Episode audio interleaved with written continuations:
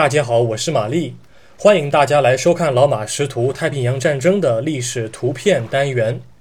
今天是二零二一年九月二十八日，我想展示的是一张一九四二年同月同日所拍的照片。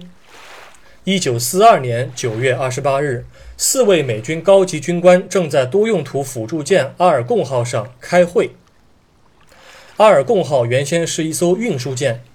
他在一九二零年二月二十四日下水，于一九二一年十一月八日服役。经历多次改装后，阿尔贡号最终于一九四零年七月二十五日被定型为多用途辅助舰。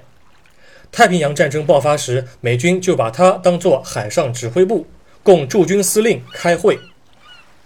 一九四二年八月一日，在瓜达尔卡纳尔岛战役爆发的六天之前，美国海军中将罗伯特·戈姆利。便把他的指挥部从地面上挪到了阿尔贡号的舱室里。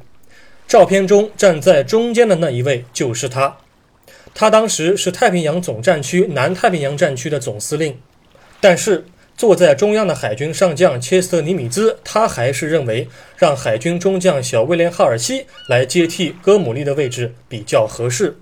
毕竟带领美军走出低谷，进行反攻作战，需要性格乖张的指挥官。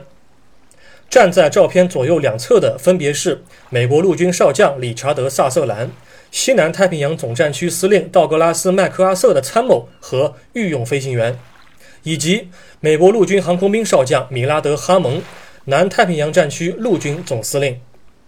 三位高级军官紧密地团结在尼米兹的周围。根据美军的惯例和一般常识判断，这张照片应该是摆拍的。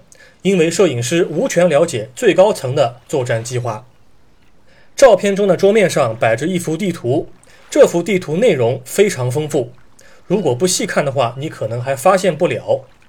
尼米兹海军上将手指指向的地方，正是瓜达尔卡纳尔岛。澳大利亚、新西兰、南太平洋的盟军驻地，以及他们与美国本土各基地的距离，都有连线标识。主地图区域的右上角是日本本土和朝鲜半岛的地图，地图右半部分是南太平洋诸岛，下面可能是位于北太平洋的 Aleutian 群岛地图。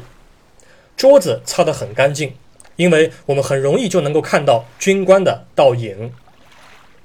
本照原先是切斯特尼米兹的私人收藏照片，现在收录于美国海军历史与遗产司令部中，官方编号为 NH 五八四二三。